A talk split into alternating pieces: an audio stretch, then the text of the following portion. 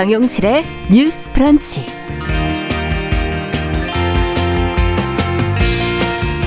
안녕하십니까 정용실입니다. 오늘이 설날입니다. 음력으로 이제 해가 바뀌어서 이민년이 됐지요. 새해가 되면 여러분은 어떤 생각을 가장 먼저 하십니까? 아마도 올해는 지난해보다 좀 더 활기차게 잘 살아봐야겠다. 뭐 이런 희망과 바람이 먼저이지 않을까 그런 생각이 들고요. 아니라면 어, 이렇게 또 한 살을 먹는구나. 내가 도대체 올해 몇 살이지? 어, 새삼스레 자기 나이가 좀 어색해지는 그런 순간도 있을 텐데요. 자, 이렇게 때맞춰 찾아오는 상념들 사소해 보이지만 사회적인 상황과 무관하지 않습니다. 좀 더 깊이 들어가서 고민해 볼 그런 지점도 있고요. 자, 정용실의 뉴스 브런치 오늘도 어제 이어서 평소와 좀 비슷한 듯 다르게 준비를 좀 해봤어요. 새해 우리가 의뢰하게 되는 생각들 또 이와 관련된 뉴스들 어, 이야기로 또 오늘은 또 문학으로도 좀 풀어보도록 하겠습니다. 자, 2월 첫날 2월 1일 화요일의 뉴스 브런치 문을 열겠습니다.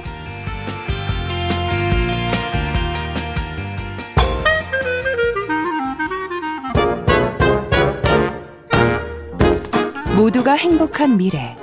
정용실의 뉴스 브런치.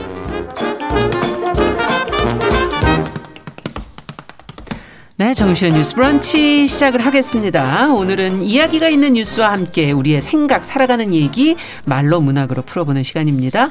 화요일에 시시한가 좋아하셨던 분들 오늘은 정말 좋아하실 날입니다. 시시한가의 확장판. 함께 해주실 분 두 분 먼저 소개를 하겠습니다. 매주 시시한가에서 밝은 에너지로 우리를 꽉 채워주고 있는 방수진 시인 어서 오세요. 네, 안녕하십니까. 네, 반갑습니다. 저희가 지난해 추석 이후 명절 때마다 모시고 있는 뉴스 브런치의 친구 허희 문화평론가 안녕하십니까? 네, 안녕하세요. 네. 허희 평론가님 그동안에 책을 내셨더라고요. 예, 근황을 좀 얘기해 주세요. 한 권을 냈는데요. 네. 희미한 희망의 나날들이라는 책을 한 권 출간했고 또 이번에 박사학위를 받았습니다. 어이고 네. 축하드려야 되겠네. 아, 그래서 쌍꺼풀이 지금 한쪽 눈에 생겼는데 없어지질 않고 있어요. 아니 어쩐지 무슨 성형을 하셨나? 이렇게 네, 또릿또릿해지셨나? 예. 피로가 몸에 쌓여서 그렇습니다. 네, 어, 책 출간 소식에 또 어, 박사로 이제는 네, 허 박사님이라고 허 박사님으로, 불러줘야 네네. 되겠네. 네. 자 그러면 방수진 씨는 올 설에는 특별하게 네, 뭐 음. 올 설에는 뭐 예전처럼 그 늘 바쁘게. 늘 바쁘게 예, 지내면서 또 이렇게 한 살이 먹어 갔구나라는 오늘 어, 얘기해볼 뭐 다양한 얘기들도 있겠지만 조금 음. 섭섭한 마음도 들고요. 네, 그러네요. 올해 몇이 되셨나 여쭤보고 싶지만 안 알려주실 것 같아서 네. 네. 나이 얘기를 그러면 방신하고 좀 해볼까요? 아, 네. 오늘 뭐 이 설하고 명절하면 참 빼놓을 수 없는 게 좀 이 나이 얘기 아닐까 싶은데요. 예. 그 새해가 되면은 나이 먹기 싫어서 떡국을 안 먹겠다라고 뭐 하는 떡국을 우스개. 덜어 먹는다. 네, 뭐 떡을 또 많이 넣어서 먹으면은 나이를 더 먹는다. 뭐 이런 얘기도 있었던 그렇죠. 것 같은데 이른바 한국 나이를 비롯해서 이제 기준에 따라 좀 제각각이 나이 셈법들이 있지 않습니까? 음. 그래서 요거 좀 교통 정리가 필요한 거 아니냐 이런 얘기가 좀 나오고 있다고 해요. 어? 좀 어떤 나이 셈법들이 있는지 좀 살펴보면요. 예.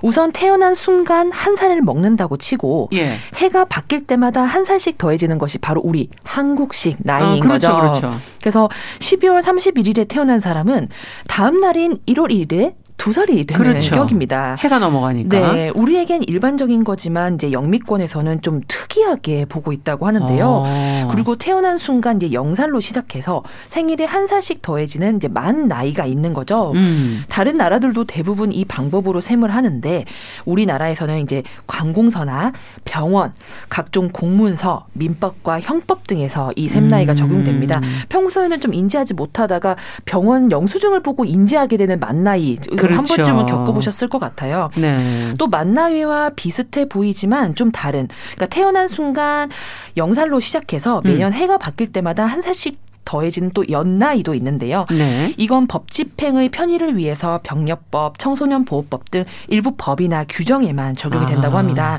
그리고 우리나라에만 있는 독특한 나이셈법 또 하나 있죠. 1, 2월에 태어나서 학교에 빨리 입학하면 빠른 연생이라고 아. 하는 네, 셈법이 또 있습니다. 빠른 몇 년생. 네. 2002년까지는 이런 식의 빠른 입학이 가능했고 그 이후로는 좀 법이 바뀌었는데요. 어. 그러니까 2002년생까지는 1, 2월에 태어난 사람은 이제 동급생보다 한국식 나이로 한 살이 어린 거죠. 그렇죠. 이런 사람들은 친구 사귈 때 이제 나는 빠른 87이야. 나는 빠른 89이야. 그렇죠. 이렇게 하면서 나이를 소개합니다.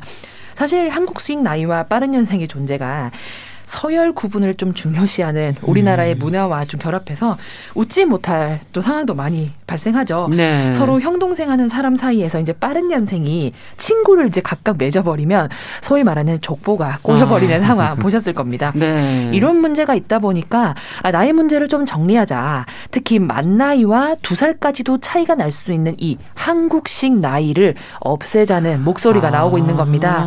아. 여론조사기관인 이제 한국 리서치가 지난해 12월 24일부터 27일간 전국의 성인 남녀 1000명을 대상으로 조사한 결과에 따르면 한국식 나이를 폐지하고 만 나이를 공식 계산 및 표시 방법으로 사용하자는데 음.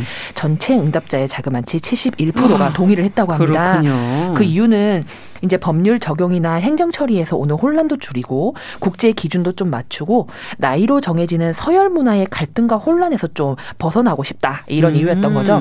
음. 물론 여기에 반대하는 사람도 있습니다. 15%의 반대 의견은 한국 나이가 이미 우리 고유의 문화이지 않느냐. 음. 한국식 나이 폐지로 얻는 사회적 이익이 생각보다 크지 않을 것 같다. 아. 그리고 오히려 서열 문화의 혼란이 커질 것 같다라는 이유가 꼽혔습니다. 네. 뭐 나이 셈법을 만 나이로 통일하자는 법안이 과거에 발의된 적이 몇 번 있었는데 논의가 잘 되지 않았다고 하네요. 뭐 최근에는 이런 공약을 내건 대선 후보도 있다고 하는데 이 정리하자는 여론이 많은 상황이니 앞으로 어떻게 논의가 될지는 좀 지켜봐야 할것 같습니다. 야, 정말 나이가 여러 개가 있잖아요.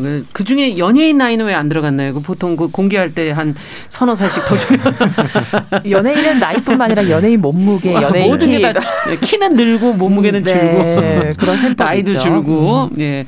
이 나이가 복잡하고 헷갈렸던 그런 경험들이 두 분 다 있으세요? 네, 저는 뭐 방법에서. 시기에 따라서 음. 이 셈법이 좀 달랐는데 청소년기 시절에는 뭐 언론 주민등록증도 좀 발급을 받고 그렇죠. 어른이 되고 싶은 마음이 크잖아요. 맞아요. 하지만 이제 한국식 나이로 저는 곧 마흔이 되거든요.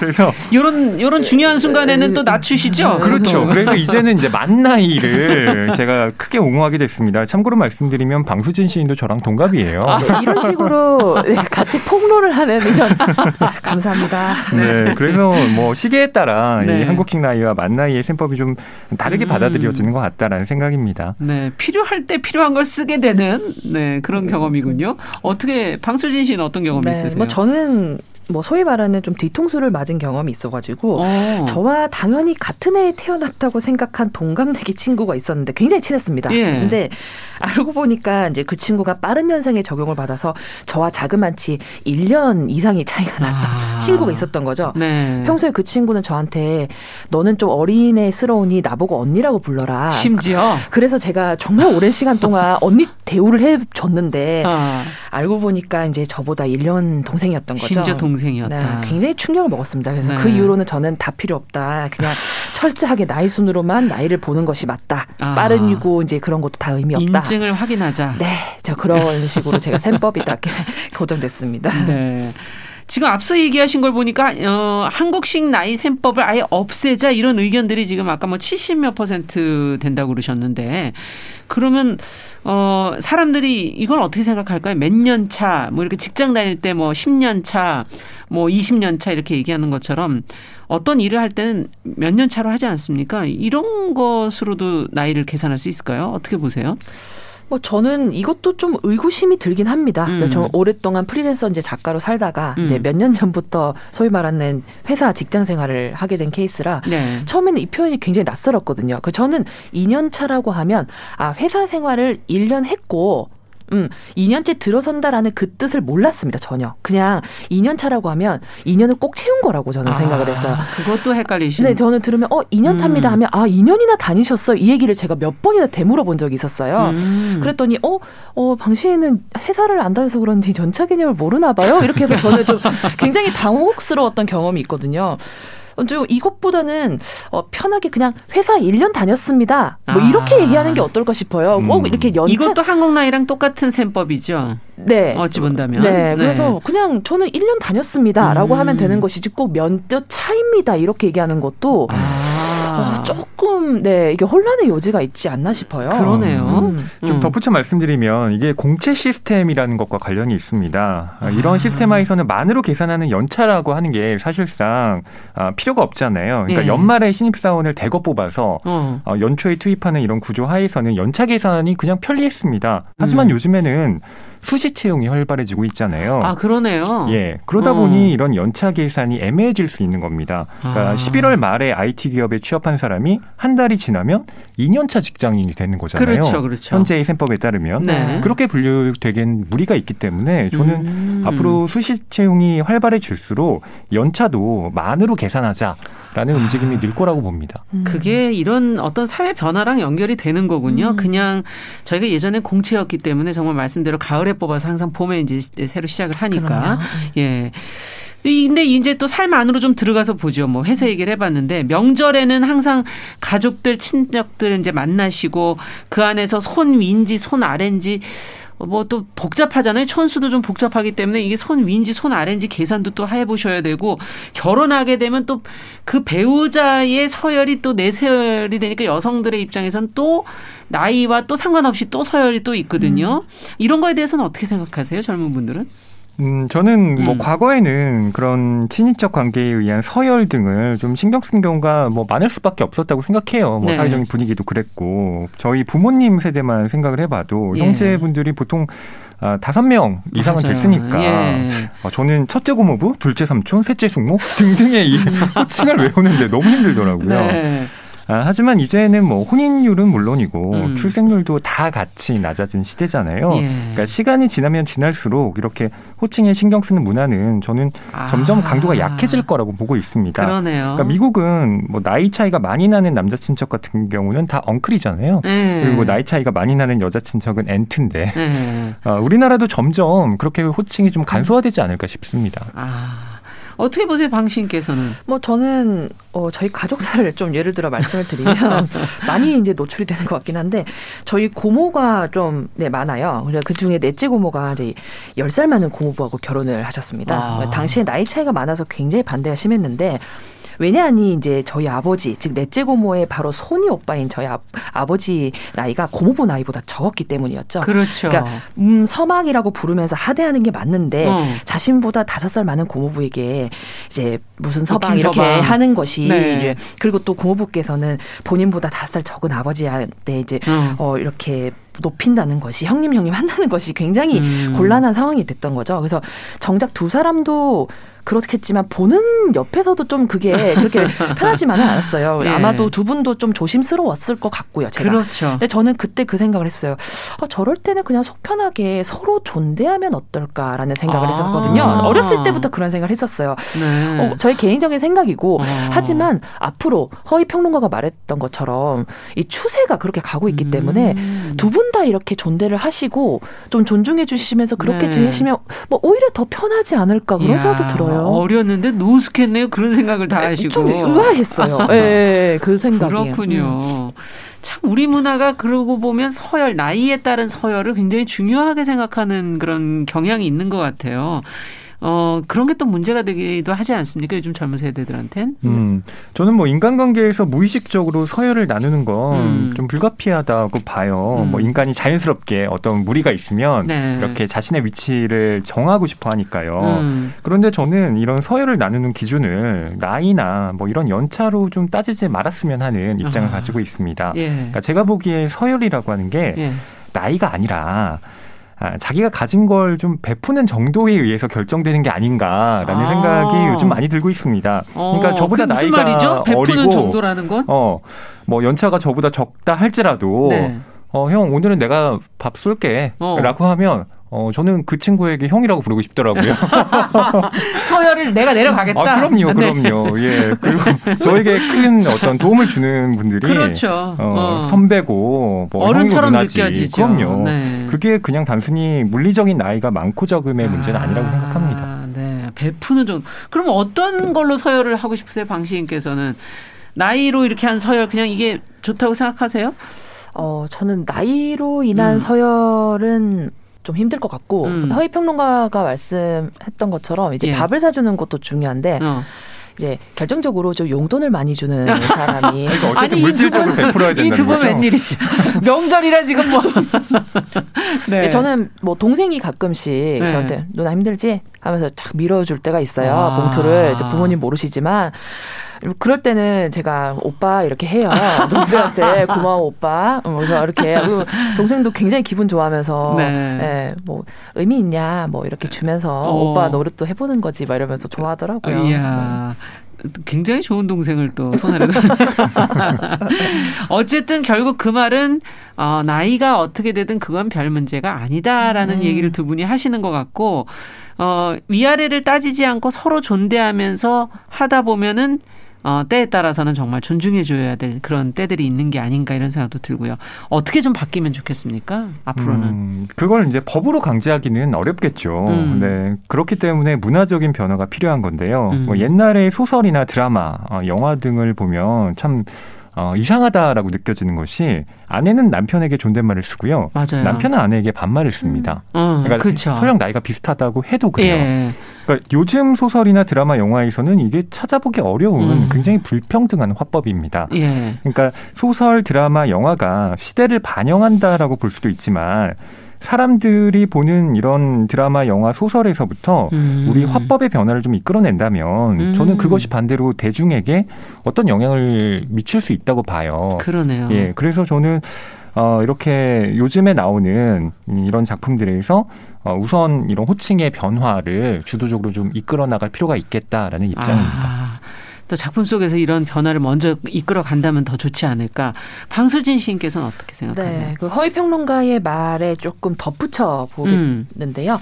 그 호칭의 문제 전 굉장히 중요하다고 저도 생각합니다. 그런데 대표적인 것이 그 가족의 호칭 중에서 이제 도련님 아가씨 문제가 예. 옛날부터 참 많이 어, 화두를 올랐어요. 그랬죠. 그래서 2012년 국립국어원이 발간한 이제 표준 언어 예절을 보면은 예. 남편 동생은 이제 도련님 아가씨로 아내 동생은 처남 처제로 부르도록 음. 규정을 하고 있긴 합니다. 그런데 이제 이런 관습처럼 써오던 호칭에 이제 성차별적 요소가 있다라는 음. 지적이 좀 제기돼가지고 지난해부터 국립국어원 국민권익위원회와 이제 가족 호칭 개선을 협의를 했는데 네.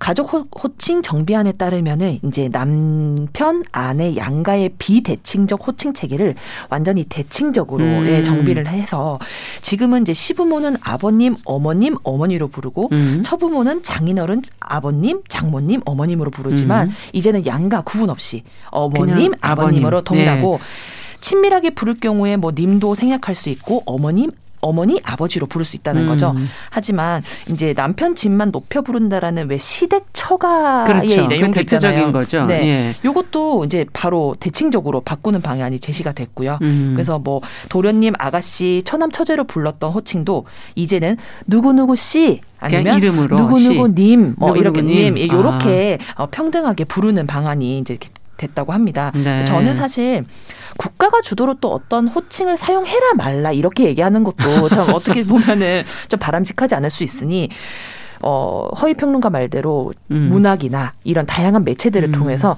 이런 호칭에 대한 어, 반성적 사고를 계속 일으킬 수 있는 네. 저희가 그런 기회를 마련해 준다면 아마 현명하게 우리 시민들이 또 골라 쓰시겠죠? 골라 쓰실지 않을까 네. 싶습니다. 어쨌든 좋은 것들을 자꾸 이제 양산하고 저희가 방송이나 문학. 어, 네, 드라마, 뭐 소설 이런 데서 어, 좀 더 언어 순화된 그런 표현들을 써주시면 더 좋을 것 같고 그렇다면 여기에 적합한 뭐 시가 있어야 저희가 오늘 읽으면서 정리를 좀 할 텐데 네. 이 이야기 나이와 더불어서 어떤 시가 떠오르세요? 네. 딱 알맞는 시가 있어서 하나 준비해 봤는데요. 스페인 작가 알베르트 에스피노사의 혼돈을 사랑하라라는 시를 준비했습니다. 음. 제목에서 이제 혼돈을 사랑하라 그러니까 어 나이하고 혼돈하고 무슨 관계야라고 하실 음. 수 있을 것 같은데요. 이 나이와 서열이라는 것이 주는 것이 결국 고정된 어떤 지점과 그리고 음. 안정과 안도감 그리고 선우 아래의 구분 지점을 의미하는 것이잖아요. 그렇죠. 그것에 정반대 있는 것은 사실상 혼란과 혼돈이죠. 어. 그러면 우리가 혼돈을 사랑하면 어떤 식으로 나이를 볼 수 있을지 이것도 좀 음. 고민해 볼 수 있을 것 같아서 한번 준비를 해왔습니다. 살짝 읽어드리고 마저 말씀 좀 나눠볼게요.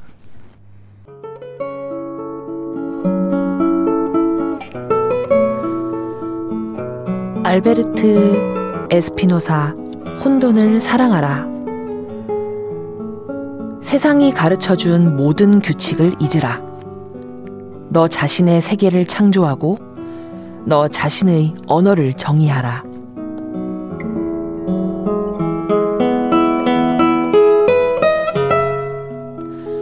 너 자신이 되라.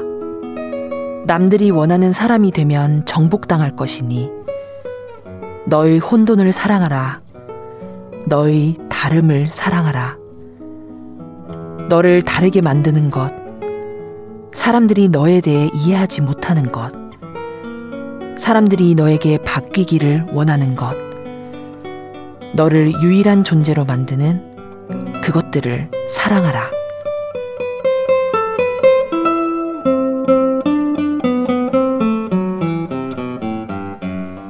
알베르트 에스피노사의 혼돈을 사랑하라. 아, 이 시를 읽으니까 신년에 나를 좀 사랑할 수 있을 것 같아요. 아, 아 시가 참 좋네요. 참 좋죠. 예. 예. 저 굉장히 제가 좋아하는 시이기도 한데 어. 오늘 나이 얘기와 굉장히 딱 맞아서 준비를 해봤어요. 어느 대목이 나이랑 맞나요? 나이 이야기를 하니까요. 예. 저는 그런 생각이 들었습니다. 우리의 지난 날이 음. 그토록 기준과 나눔 고정된 것에 더 높은 점수를 살, 주면서 살았던 삶이었던 음. 것 같아요. 그렇게 만들어 놓은 규칙 속에서 우리를 집어넣고 그렇죠. 그 규칙에 맞게 우리를 변화시켜 살아가고 있는 게 아닐까라는 아. 반 반성적 사고를 했는데요. 그 작가 알베르트 에스피노사가 이렇게 말하죠. 세상이 가르쳐준 모든 규칙을 잊으라. 음. 이 규칙은 나이일 수도 있고 서열일 수도 그렇죠. 있고 당연히 윗사람은 이래야 된다. 아랫사람은 그냥 복종해. 이렇게 네. 하는 것도 하나의 규칙이죠. 맞아요. 이런 규칙은 당장은 편하고 안정적일 수 있겠죠. 하지만 음. 이 규칙 속에 함몰되어 버리는 우리들은 그저 남들이 원하는 사람 혹은 규칙에 정복당하는 사람이 되어버릴지 모른다는 네. 생각도 들었어요. 뭐 나이와 서열도 그런 부분의 하나라고 음. 저는 생각이 들었고요.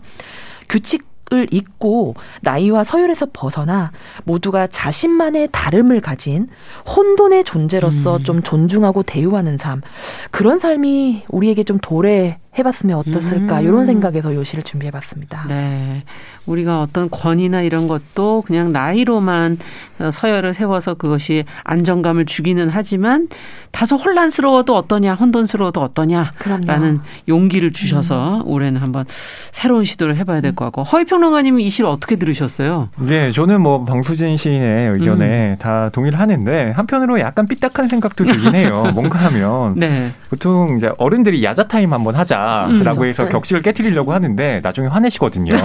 그 이유가 사실 이 혼돈을 사랑한다라고 하는 게 결코 쉽지 않고 맞아요. 또 네. 지금 음. 이제 젊은 세대 같은 경우는 그런 혼돈이 아 우리에게는 더 좋겠지라고 생각이 들지만 음. 점점 이제 기성세대가 되어갈수록 사실은 아. 어 내가 나이가 많은데 이렇게까지 나한테 함부로 막대도 돼? 네. 약간 이런 마음이 들 수도 있고 그렇죠. 그래서 이런 그 혼돈이라고 하는 게 또 어떻게 우리가 좀잘 음. 받아들여야 할지 생각해 보게 되더라고요. 그러네요. 그 반대 측면도 분명히 있는 것 같습니다.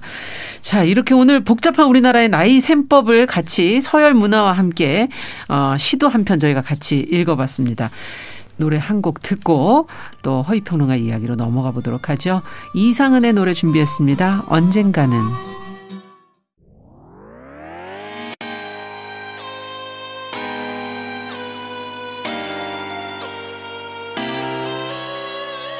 어떤 사람들은 삼루에서 태어났으면서 자신이 삼루타를 친 것처럼 생각하며 살아간다라는 음. 말이 있어요. 3분 즉석칼에 만들듯이 법안을 뚝딱뚝딱 잘 만들어내시는 분들이 왜 여기에 대해서는 음. 이렇게 직무유기를 하고 있을까 그런 문제가 들고 따끔하게 이 예. 여성 팬티에 달려있는 정체불명, 의미불명의 리본에 대해서 생각을 하게 됩니다. 도대체 이 아이는 왜 있는가? 경쾌하게. 정말 그런가요? 외신도 당황한 거죠. 이 사건을 보고 예. 도대체 한국에서 무슨 일이 벌어지고 있는 거냐? 음. 이거 한국의 성보수주의 때문 아니냐? 할 말은 하면서 같이 고민해 보면 고민해 보겠습니다. 세상을 보는 따뜻한 시선 정용실의 뉴스 브런치. 네, 2월의 첫날 정용실의 뉴스 브런치 설 연휴를 맞아서 화요일 시시한가 코너 확장판 오늘 준비하고 있습니다. 방수진 시인 허희 문학평론가 두 분과 함께하고 있습니다. 자, 두 번째 이야기는 아무래도 허위 평론가님께 어떤 뉴스를 좀 재밌게 보셨는지 어떤 얘기를 해볼까요, 이번에는? 네, 어, 운세와 관련된 이야기를 좀 해볼까 하는데요. 네. 그 새해가 되면 누구나 저마다의 방식으로 1년간의 삶을 계획하고 전망합니다. 네. 한 해의 운세를 보기도 하잖아요. 음. 2년 아, 넘게 이어지고 있는 코로나19 상황에 또 우울해지고 불안감이 커져서 운세를 본다. 이렇게 생각하는 아. 사람이 많다고 합니다. 예. 아, 한 시장조사 전문 기업이 최근에 운세 서비스 관련 인식 조사를 했는데요. 네네. 어, 10명 중에 6명이 코로나 상황이 영향을 미친다라고 생각한다라고 답을 했습니다. 예. 아, 이와 관련해서 사회가 불안할수록 운세나 점을 보려는 사람들이 많아지는 것 아니겠느냐. 그렇죠. 그렇게들 얘기 많이 하시죠. 그렇죠. 그리고 그만큼 현실을 불안해하는 사람이 많다는 증거다. 뭐 이렇게 보는 응답자도 많았다고 합니다. 음. 운세 서비스를 긍정적으로 보는 사람들은 마음의 안정이나 희망을 얻을 수 있다면 이런 걸 이용하는 것도 나쁘지 않다라고들 예. 많이들 생각한다고 하고요. 아, 좋은 건 몰라도 또 조심하라는 조언은 듣는 것이 낫다라는 생각도 음. 한다고 합니다. 운세를 보면 근심 걱정이 뭐 어느 정도는 해소가 될 것 같고 또 미래에 대비하는데 도움이 될 수 있다고 생각하는 분도 적지 않은 것 같은데요. 예. 운세를 볼 때 이 전통적인 방식인 점집을 찾아가기도 하고 네. 요즘은 스마트폰 이 앱 서비스나 타로 카드를 이용하기도 하는데요. 어. 요즘 가장 많이 편하게 이용하는 건 역시 스마트폰 운세 앱이라고 합니다. 예. 얼마 전에는 한 은행에서 부가적으로 내놓는 이 운세 서비스가 괜찮다고 입소문이 나기까지 했어요. 아, 그 은행으로 그럼 많이 가입을 했나요? 그런 마케팅 효과를 노린 네. 거겠죠. 그런데 편의성과 신뢰도는 또 다른 이야기라서요. 이 스마트폰 운세 앱을 믿는다라고 답을 하, 이 비율은 좀 낮은 편이었습니다. 아, 막상 믿는 건 아니에요. 그러면 그렇죠. 네, 그렇군요. 어떠세요? 요즘에 어 저희 운세 뭐 점 이런 게 지금 어 대선판을 흔들기도 하는데 두 분은 보십니까? 저는 말씀을 듣고 음. 좀 뜨끔했던 게 네. 제가 바로 언급했던 그 땡땡은행 운세 서비스의 맹신자여가지고요. 저는 저 혼자만 알고 있던 거라고 생각했는데 아, 이렇게 이렇게 많은 사람들이 이 은행의 그러니까 운세 정보가 좋다는 거 어떻게 알았나? 저는 아주 오래 전부터 이 어. 운세 서비스를 이용을 했고요. 어, 입소문을 많이 냈습니다 주변에. 그래서 어. 매년 일요일이 되면 꼭 이 땡땡 이용해서 어. 운세를 보긴 했는데 운세를 읽는 순간만큼은 그래 올해 1년은 이렇게 지나가겠구나라고 아. 하면서 마음이 좀 들뜨고 설레는 느낌도 음. 받았었고요. 뭐 운세도 좋아하고 뭐 소위 말하는 음. 뭐 사주, 그런 사주. 것도 예, 관심이 네. 많죠. 그래서 네. 뭐 2022년 올 한 해 좀 새롭게 시작하는 이제 취미가 좀 사주 공부 해볼까 이제 생각을 아. 하고 있어가지고 뭐 이런 것도 지금 굉장히 조금 조금씩 아니 어떻다는 어떻다 그러세요 이민년에는 이민년 저의 네. 운세는 음. 우선 좀 풍파가 좀 있겠지만 음. 음, 꾸준히 좀 노력하면 뭐 결실은 이룬다. 아. 네, 좀 생각해 보니까 근데 참, 참 상투적인데 네. 그러니까 7, 8년 전에 봤었던 네. 이, 이, 땡땡 운세랑 비슷한 것 같습니다. 그러니까 네, 그래서 매년 약간 좋은 거랑 나쁜 게 같이 있지 않나요? 지금 어. 신뢰도가 떨어진 건지 아니면 제 삶이 좀 이렇게 다 바뀐 건지 좀 예, 혼란스러운 상황이군요. 네. 네. 어떠세요, 허위 평론가께서는? 저는 뭐 하는 일이 제 음. 마음대로 안 풀릴 때 사주나 아. 타로 같은 걸 좀 찾게 되는 것 같은데요. 네. 뭐 아, 특히나 실현당하고 후폭풍에 휩싸인 적이 많았던 20대 시절에 예, 제가 예. 애정운을 물어보러 참 많이 20대는 정말 애정운 물어보러 많이 네. 다니시죠. 네, 다른 거 다 필요 없고 애정운이 저한테는 그 당시에 어. 최대 화두였거든요. 네. 그래도 제가 이른바 모바일 세대로 불리는 M 세대이거든요. 아. 그래서 직접 운세를 보러 가지는 않았고요. 어. 우선은 어디가 용한가 어. 폭풍 서치를 합니다. 아. 그런 다음에 용하다는 사주 블로그에 접속을 해요. 어. 그런 다음에 그 명리학 연구하시는 분들 같은 경우는 일찌감치 그렇죠. 매일 사주 상담을 개선해 놓았거든요. 아, 매일 상담이 예전엔 있었군요. 예, 뭐 지금도 하고 있습니다. 아. 그래서 계좌번호를 입금을 하고 음. 궁금한 질문 한 세네 개 정도를 음. 제가 보내면 어. 답을 해주는 방식으로 어. 비대면 서비스를 그때부터 이용을 했습니다. 아 그렇군요. 그래서 올해 2022년 이민년에는 어떠시대요? 네, 안 봤습니다. 왜냐하면 제가 이따 드릴 말씀하고도 연관이 어, 있어서 그래요? 예, 이제는 더 이상 운세를 보지 않습니다. 아, 이제는 더 이상 안 본데 왜 그렇게 변하셨는지 그것도 궁금하네. 어쨌든 어, 앞서 얘기해 주신 것 중에 운세를 보는 데는 불안하기 때문이다. 두렵기 때문이다. 이런 얘기 해주신 게 좀 사실 어, 귀에 들어오고 특히 코로나19 상황이 누구에게나 좀 힘들게 했던 상황인 거는 맞기 때문에 불안할수록 운세나 점을 보는 사람이 많아진다. 이런 어, 뭐 어느 정도는 그럴 법하지 않나 이런 생각은 들어요. 어떠십니까? 그러니까 많은 음. 분들이 역수런 고객일 거라고 저는 짐작이 돼요. 네. 아마 지정치자 여러분께서도 그렇죠. 아니, 나도 가는데라고 예. 생각하실 것 같은데 사실 언론에서도 벌써 몇 년 전부터 예. 특히 청년들이 역수런에 자주 간다라는 뉴스를 보도했습니다. 맞아요. 아, 무엇 하나 예측할 수 없는 미래에 음. 어, 불안을 느끼는 탓이다라고 저도 생각을 하는데요. 음. 이게 가서 뭐 하소연을 좀 하고 또 하소연을 하다 보면 좀 풀리는 부분도 있고요. 그게 상담인데 사실. 예, 그렇죠. 예. 그래서 이 사주 명리학 하시는 분들도 본인이 상담한다라고 이야기합니다. 아. 예. 근데 이 역술가들이 저는 예. 탁월한 예. 방책을 알려주는지는 잘 모르겠어요. 아, 그렇죠. 예. 예. 아, 아. 개 중에는 또 사이비도 드물지 않기 때문에 아. 요즘에 특히 주의해야 합니다. 아.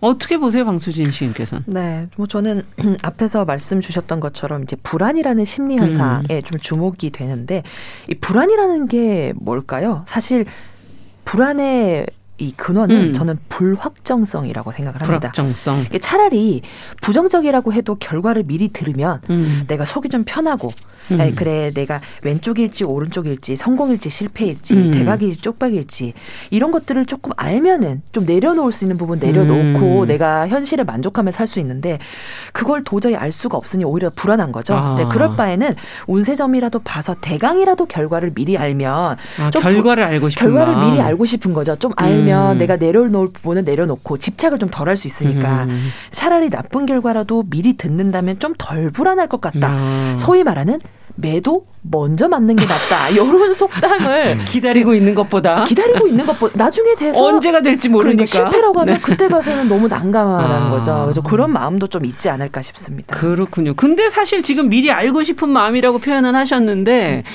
막상 뭐가 안 좋다, 나쁘다 이러면은 너무 불쾌하지 않나요? 그렇죠.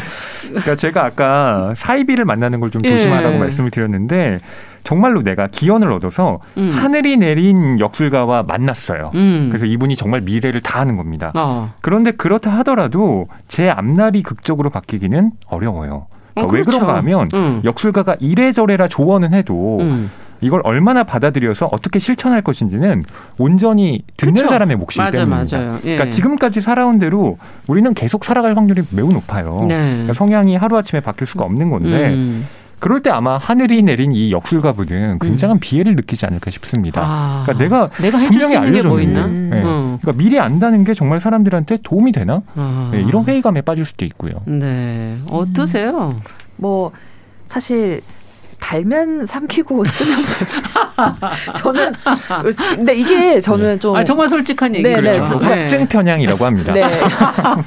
이게 뭐 좋은 일 들으면요. 네. 이제 아 그래 내가 1년 이렇게 벌쳐주겠구나 하고 이제 기분. 좋게 사는 거고 응. 나쁜 얘기 들었으면 들으면. 그래 꼭 저대로 되란 법은 있는가 이런 생각을 하면 사람이 참 겸허해지고 네. 집착과 욕심이 내려놓게 되면서 어. 뭐 저는 굳이 나쁠 건 없다고 생각합니다. 아.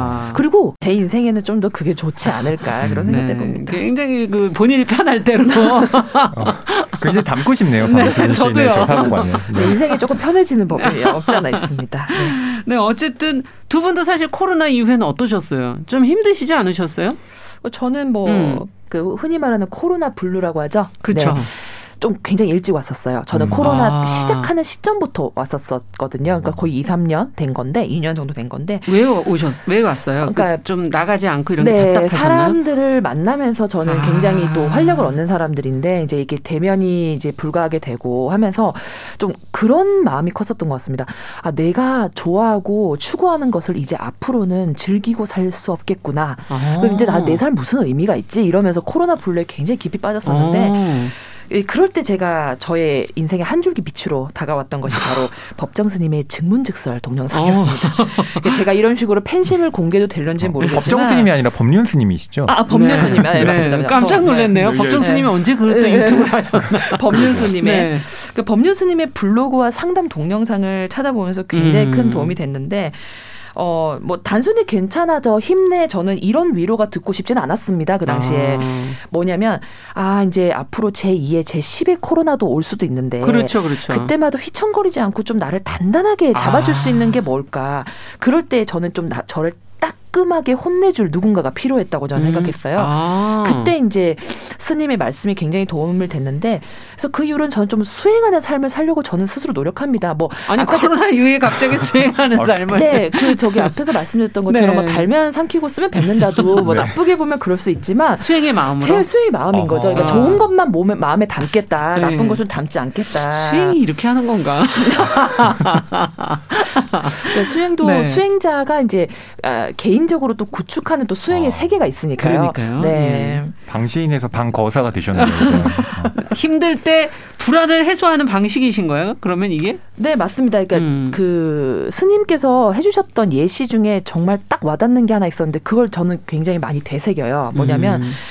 만약에 계단을 내려가다가 다리 한쪽이 부러졌다고 치면 네. 보통 사람들은 이렇게 생각을 한다는 겁니다. 아, 왜 다리가 하필 부러졌지? 그렇죠. 근데 이제 수행자는 다리 한쪽이라도 무사해서 다행이다. 아. 두 팔도 안 부러져서 다행이다. 아. 이렇게 생각할 수 있어야 수행자의 마음이다. 음. 그래서 저는 그때 뒤통수를 굉장히 딱 맞은 느낌을 들면서 음. 이거다.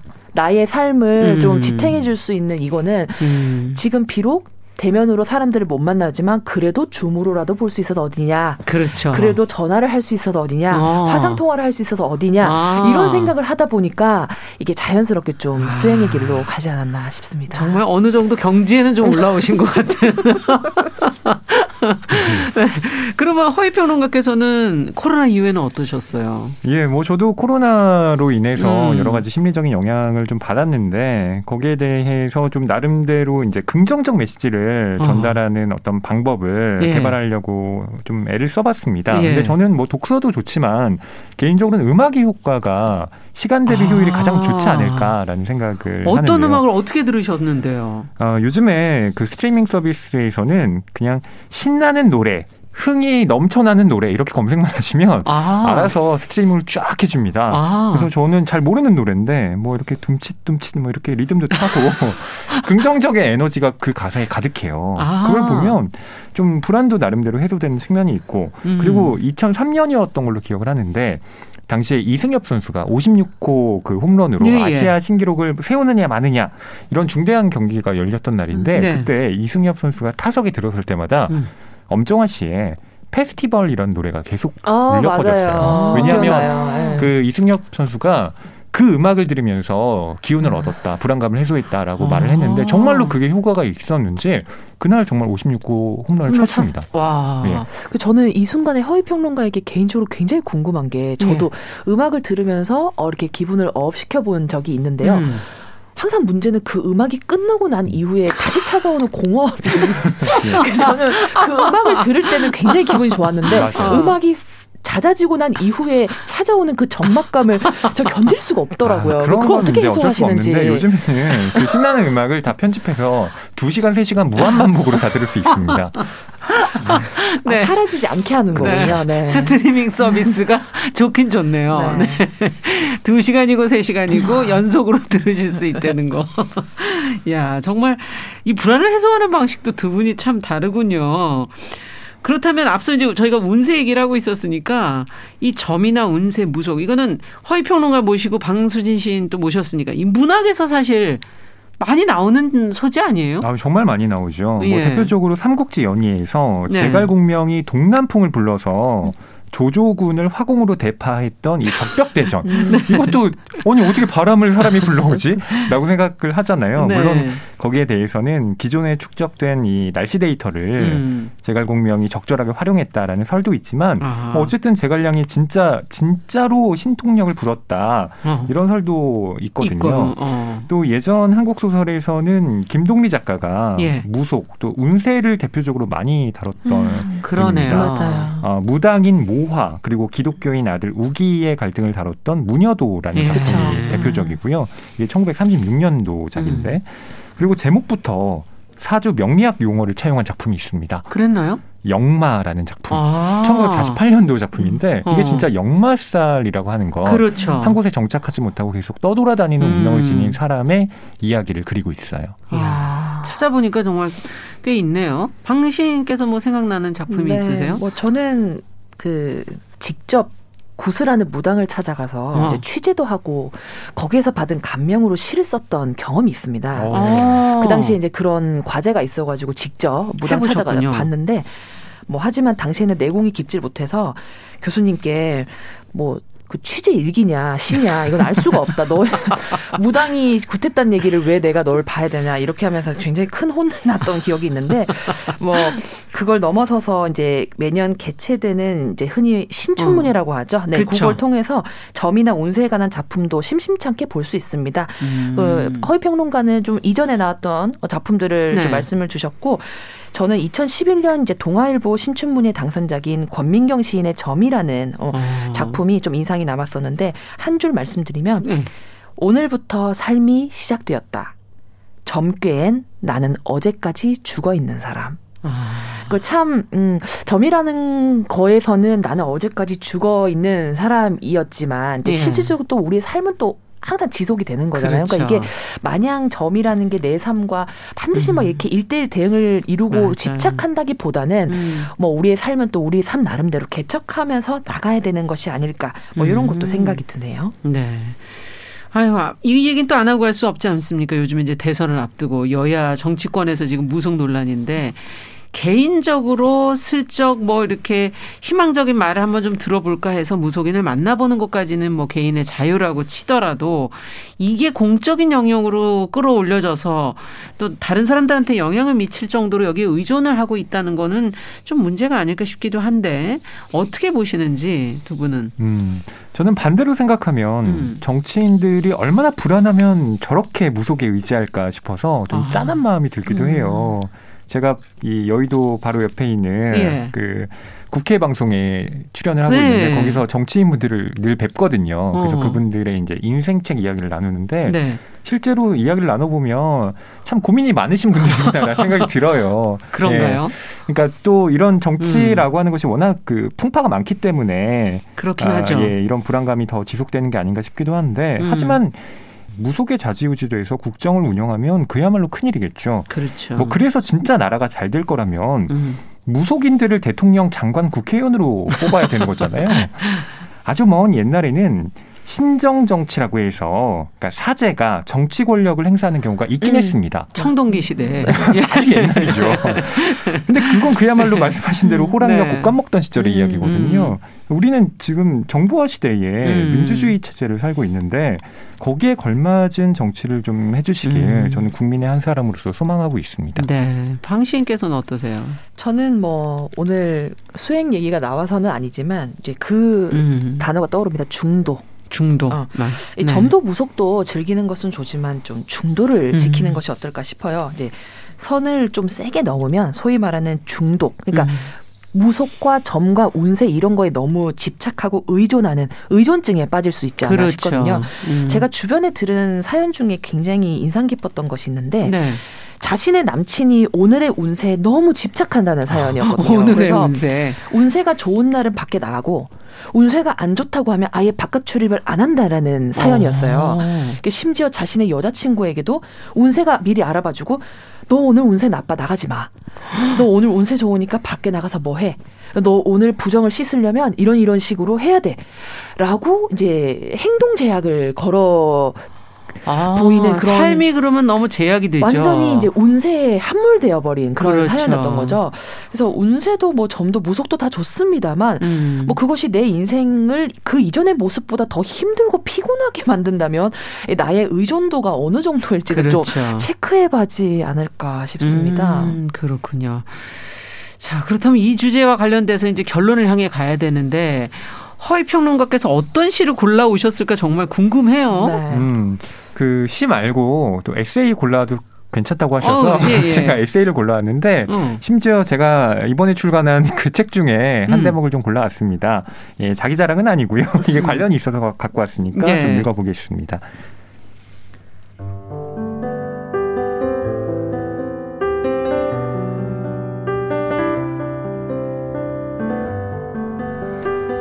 자기 자신의 믿음을 보완하고 용기를 북돋워줄 또 다른 확신의 근거가 더 있기를 바랄 때 역술은 진정 쓸모 있다. 내 인생은 역술가가 아니라 나의 것. 가장 좋은 해결책은 스스로 이미 알고 있어서다. 그러니까 우리의 삶에 격려와 응원을 보내지 않는 역술원에는 가지 마시라. 나는 믿는 종교가 없지만 심란할 때 이 기도문을 암송하곤 한다. 우리에게 우리가 바꿀 수 없는 것들을 평온하게 받아들일 힘과 바꿀 수 있는 것들을 바꿀 용기와 이 둘을 분별할 수 있는 지혜를 내려주소서. 이마저도 길다 싶으면 새 단어만이라도 떠올리려 한다. 힘, 용기, 지혜. 힘, 용기, 지혜.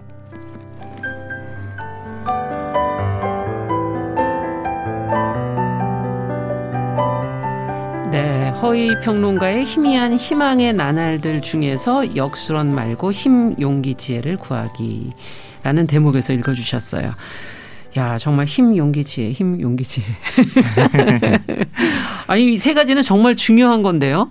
네. 네. 바꿀 수 없는 거를 평온하게 받아들이는 힘, 또 바꿀 수 있는 것을 바꿀 용기, 이 둘을 분별할 수 있는 지혜, 예, 참 중요한 것 같네요. 음, 음. 제가 이 기도문을 처음 접한 게요. 음. 그 페르난도 메이렐레스 감독의 영화 두 교황이라는 작품이었어요. 아. 여기에서 베네딕토 16세 또 프란치스코 교황의 이 이야기를 다뤄서 저에게는 좀 인상 깊은 작품으로 남았는데 네. 어, 이 기도문을 이제 다시 만나게 된 게 그 잘못은 우리 별에 있어라고 하는 음. 그 베스트셀러 책 그리고 음. 영화로도 만들어진 작품이었습니다. 네. 여기에서 이 환우 모임에서 올리는 기도로 이게 나왔는데 아. 저는 이게 치료할 수 없는 병을 제발 낫게 해주세요라는 희망 고문보다는 이 기도가 훨씬 더 가치 있는 게 아닌가 싶었습니다. 그러네요. 그러니까 그리스 신화 같은 걸 보면 사실 소원을 잘못 빌어서 망한 예가 참 많아요. 있어요 그런 게 정말. 네. 예. 아, 티토노스라는 경우가 음. 그 인물이 그런데 이 사람의 이제 연인이 된 새벽의 여신 에오스가 제우스에게 부탁을 합니다. 예. 인간인 티도, 이, 티토노스에게 부디 영생, 영원히 살 수 있게 해달라. 음. 그래서 제우스가 이 에오스의 청을 들어줍니다. 음. 그런데 이 이야기가 비극으로 끝나요. 왜 그런가 하면 이 티토노스가 영원히 살되 늙지 않은 채라는 조건을 달지 않았던 겁니다. 그럼 확 늙었나요? 늙은 채로 계속. 그렇죠. 계속 쪼그라든 겁니다. 그러니까 아~ 영원히 사는데. 네. 영원히 살면 어떻게 너무 힘드네요. 이런 맥락에서 음. 저는 이 기도문이 굉장히 빈틈이 없다고 생각을 하는데 우리가 어쩔 수 없이 받아들여야만 하는 이 숙명을 음. 평온하게 받아들일 힘. 그리고 우리가 바꿀 수 있는 것 같은 경우는 용기를 어, 달라고 하고 또 이것이 음. 과연 숙명인지 또 운명인지를 분별할 수 있는 지혜를 다 같이 음. 달라고 하니까 저는 이게 그야말로 삼박자가 딱 갖춰진 그러네요. 예, 아주 좋은 기도문이라고 생각해요. 네.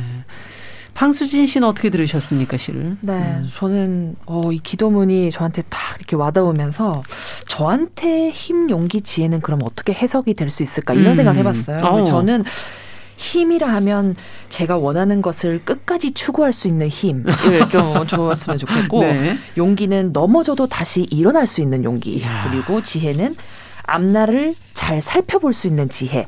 요 세 가지를 또 저 기도문을 통해서 좀 어, 얻을 수 있다면 너무 자기 개발서 같지 않나요?